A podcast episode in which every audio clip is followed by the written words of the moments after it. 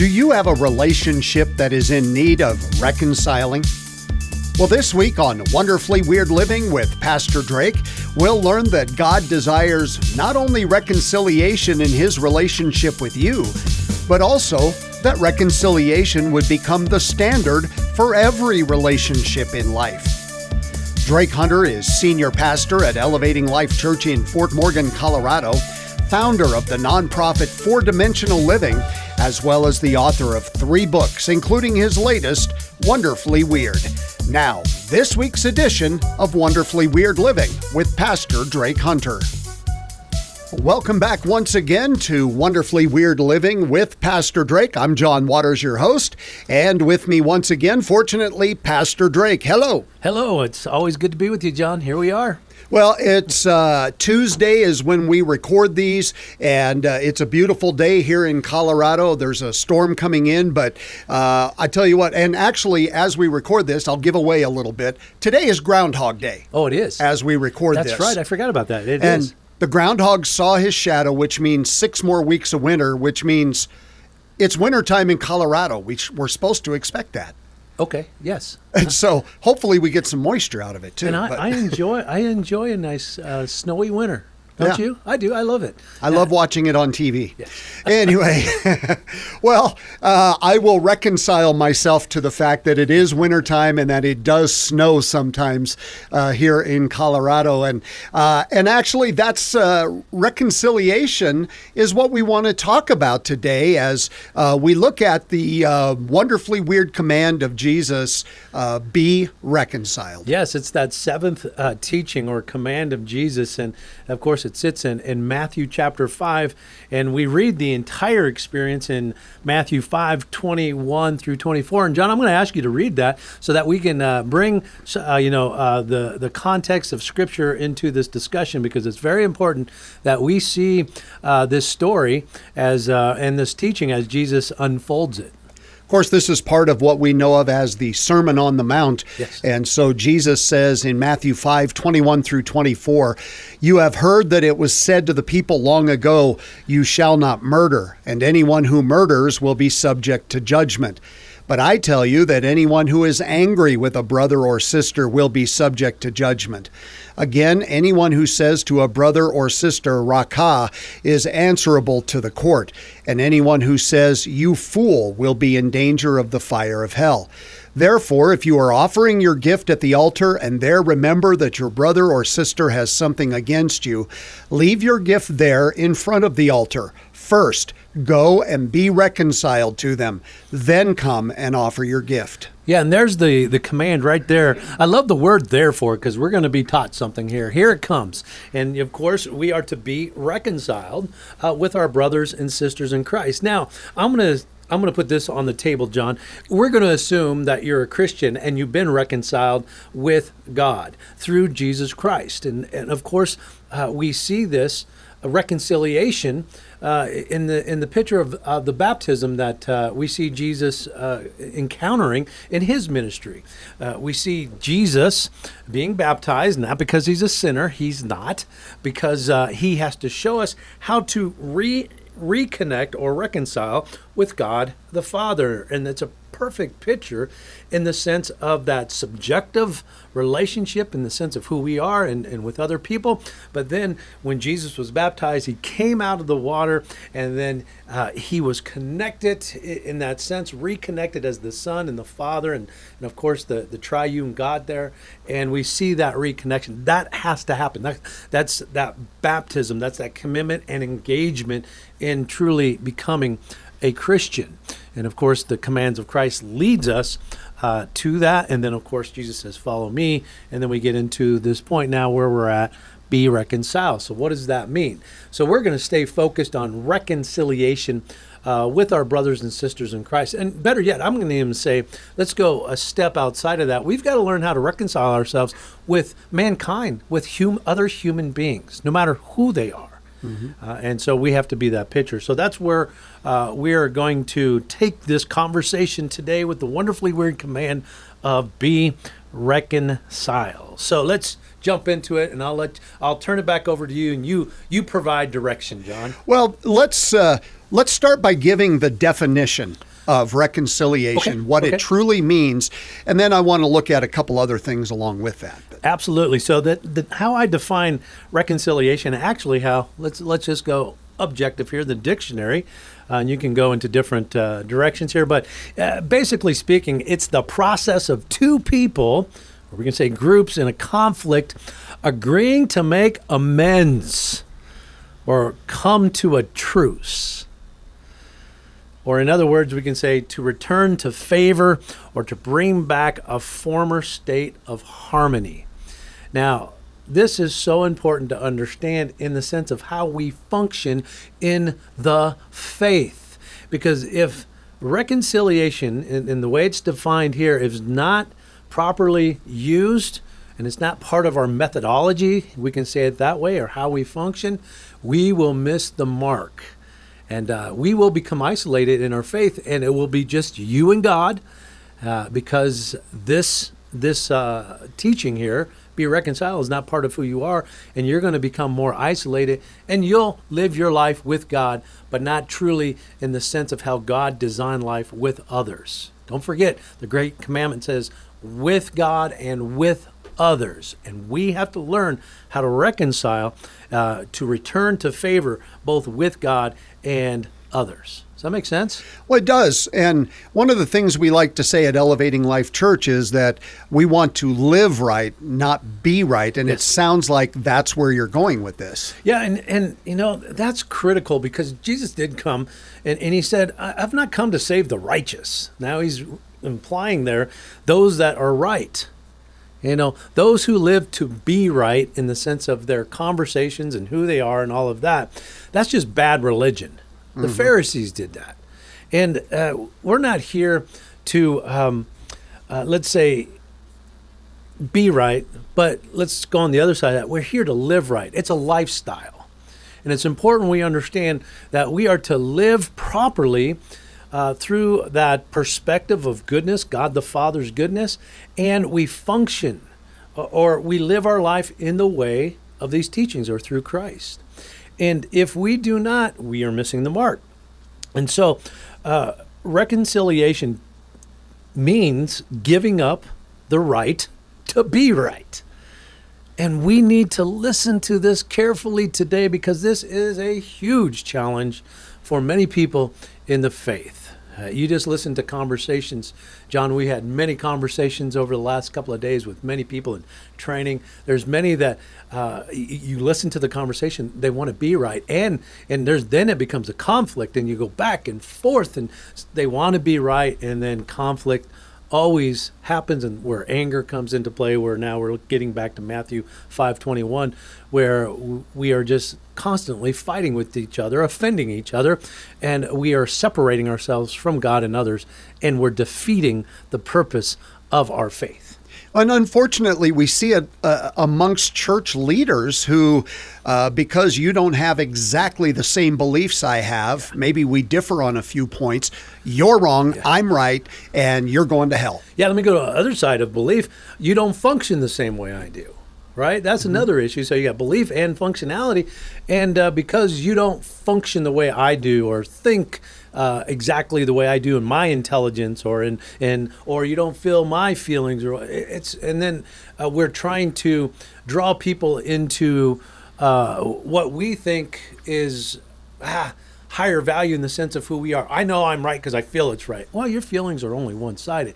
So what happens is we're trying to be right and draw you into our feelings or vice versa and our th- whatever. It's just a mess in the long run. And what happens is uh, we divide and and not conquer. we just we divide and then we become more separated and mm-hmm. isolated. And misery is the only outcome, and of course, eventually death. Well, let's be brutally honest. When we do that, we're doing Satan's work for him. Absolutely. You know, John, you just you just triggered something. You know, take let's take the Christian faith in the context of what we're talking. Well, let's just take the Christian faith, and it's pretty broad in Christian theology. Sure. Now, I imagine it this way. Now, there's people that are in the faith. We know that many. But isn't it interesting the fights and the arguments and everything that's going on in the boundaries of what that is in the sense of goodness? Now, you think about it, those that are atheists or let's say enemies of our faith, uh, those that are outside, they must just be sitting there holding our coats as we fight, enjoying the fight. And it is so ridiculous because we are not doing anything to truly Im, uh, to to establish God's plan and function in a way that's going to reflect Jesus and the image of God to a world that's looking from the outside in. They are holding our coats as we go at each other's throat and beat beat each other up. It's a shame. It really is. And we got to learn first and foremost how to to reconcile with our brothers and sisters in Christ. Then we can be an outreach to that, and we reach those uh, the the people that don't believe in this, and they see a different picture through the image of God that we are expressing because of our beliefs and how we're functioning in and through Christ. Yeah, if uh, if we're fighting each other, we're not fighting Satan. Yes, and typically it's it's religious truth, if I can put it that way, rather than total truth, that causes that. Because what happens is in our in our dogma, excuse me, in our beliefs under the Christian umbrella, we begin creating our own biases and our own uh, preferences uh, in, in the sense of doctrine, and and then what happens is uh, we we just uh, become dogmatic in that. And then when that happens then we become fossilized. And rather than being let's say inductive where we're getting uh, bigger and bigger and we're all about the bigger picture of god we we get we go deeper and deeper in our prejudice our biases and our misunderstandings. Yeah. and we're doing nothing for the cause of christ. There is no movement. In fact just the opposite Well, that passage I read just a few moments ago from Matthew chapter 5, in that Jesus says, Leave your gift at the altar and go and be reconciled. So, uh, what I hear him saying there, Drake, is that uh, it's our responsibility yes to make sure that reconciliation happens. It is absolutely our. In in fact, that's one of the traits, isn't it, of Jesus, and one of the traits that we're trying to get into our character, a character trait of responsibility. And when a Christian refuses to first go, they're stepping outside of the characteristic of Jesus and doing it their own way. Notice the word there; it says first. Don't do all this other stuff because, eh, by the way, if that is happening, and you're in ministry and you have to reconcile your ministry in a sense is done in vain because we're not following the ways of Jesus. He says, first go and be reconciled. Now, John, you and I, we've been in ministry for decades now, and we understand when churches come together. Well, let's let's even go deeper. When marriages um, are, are are there, families are there, and there is conflict, there's chaos, and uh, I'm talking Christ, Christian family now and all that, and churches. Uh, it- there, there's a spirit, there's an evil spirit with that, and it's no fun. And you, we've been to churches like finally going, this is miserable. Is this what fulfillment is in in Christ? No, you. We've got to learn how to reconcile in all of God's units, if I can put it that way. Uh, first and foremost, with our marriages, our family, our, our biological family, church family, all the way out to the outer ends of the earth, the Great Commission. And so, uh, once we get uh, Jesus' ways, we're baptized with those ways, we can go out and truly be uh, masters under, if I can put it that way, Jesus, so that we can truly be a light of the world. Well, let me play the uh, devil's advocate, as they say, for Sure. a moment. But Drake, you don't understand. That other person really hurt me, and it was wrong of them to do that, and I'm hurt by it. And and I'm I was right, they were wrong, so they need to come to me. They need to come to me. That's where Ephesians 6 comes in, that pops into my mind. We got to wear the whole armor of God. You've got to learn how to uh, deflect those fiery darts of your enemy. Now, when we say enemy, we're not talking about, uh, you know, uh, going back to Vietnam War, you know, those people that are, are actually killing. We're talking about those who are opposing uh, whatever you're attempting to put in place. And so, uh, yes, but uh, whatever that is, we are to be responsible, put on the whole armor of God, and we don't have time to go there, but most know Ephesians 6. Uh, and and learn how to truly fight. Now, let's say offensively and not defensively, and that does not mean to uh, be a coward, Yeah. be wimpy. Uh, you know, the the word that is misunderstood in in one of the commands is meekness. No, we we are meek, but that's strength under God's control and influence. When we do that, we become offense, uh, offensive in in nature. God always fights our fight for us defensively, and we can truly uh, actually be reconciled through that, and uh, and and not use the immature excuse of, well, they hit me first. Doesn't work if you're going to be a mature Christian, you've got to be responsible, and that's part of where why this why this command produces that character trait. Now, not only do we need to produce the character trait, we need it to be a habit in our our functionality in our makeup, because if we can do that, then we can truly uh, have the courage then to step up and say, you know, I need to connect with you. Uh, either I've been offended or I offended you, whatever that would be. And Jesus said, go to the offender. And and then from there, two commands later, once we're going to get to we're going to get to that in a few months probably. Uh, it says, forgive, forgive the offender. And Right. so Right. uh, there's a lot to that, but it takes a responsible. That's my point, John. A responsible uh, Christian, a mature Christian, to do that. Let's let's take that word responsibility, Drake, and let's break it down a little bit and and kind of give some insight to Okay, uh, yes. what you actually mean when you say responsibility. li- the DNA of uh, responsibility. There, we go. We can go in that direction. Well, know this. Uh, you know what's the opposite of respon- uh, Excuse me, responsibility. It is unreliability. Mm-hmm. And are you a responsible Christ follower, or are you, uh, let's say, an unreliable one? Ooh, we could go there. the makeup of who you are determines that reflection i- i- the reflection of God or the reflection of mankind. Well, when it's unreliable, you're unreliable in your faith. Well, the reflection is that of a, a broken uh, people rather than the image that we've been created in. So, responsibility is knowing and doing what God and others are expecting of me.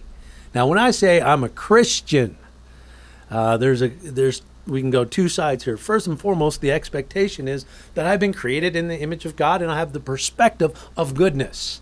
I'm now a child of God. I'm a saint, and you are to be. It is expected for you to function in such a way, not to be perfect, but to be uh, on that pathway and to be perfect in the vision of what that is and humble yourself and be okay where you're at. But you are putting the ways of Christ in place. So now, on the other side of this, you're functioning properly in the way you've been designed and uh, properly in our day and age that will reflect exactly what is expected of you. And you are to reflect the image of God. As the Apostle Paul puts it, uh, running the race, keeping your eye on the prize. Yeah, that's right. Don't miss the mark, right?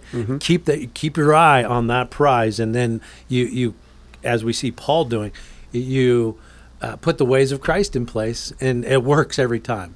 It's it's incredible. Now, responsibility also is doing what I ought to do. Now, listen to that. When even when I don't want to do it. I'm not in the mood. I, I don't feel like it. Uh, you know, well, going back to what you said, they offended me. well, let me say this again responsibility is doing what I ought to do in the sense of who I say I am and what I do, even when I don't want to do it. Now, John, you know I was in the military for many, many years.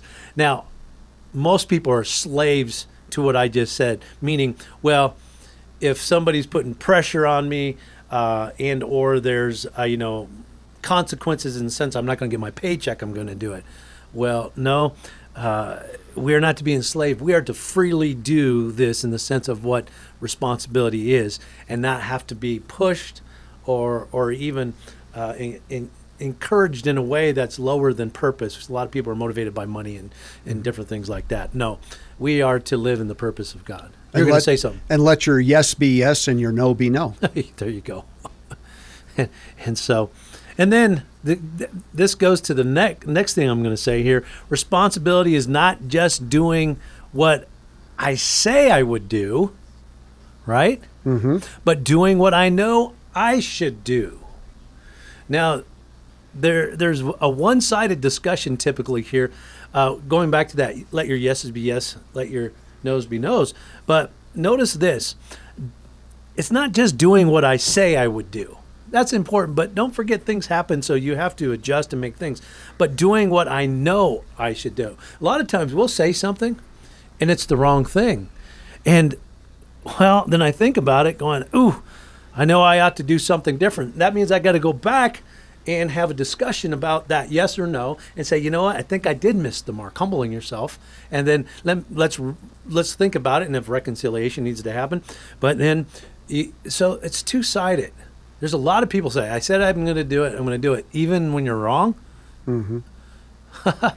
you know so uh, a lot to that. So that's kind of there, there's three points there with responsibility. So i'll just say them again quickly. Responsibility is knowing and doing what god and others are expecting of me. Number two responsibility is doing what i ought to do even when i don't want to do it. And number three responsibility is not just doing what i say it, said i would do but doing what I know I should do. And 1 Corinthians 4 2 comes to mind. Now it is required that those who have been given a trust must prove faithful. Responsibility is what we're after with the command be reconciled rather than being, uh, let's say, unreliable in the faith.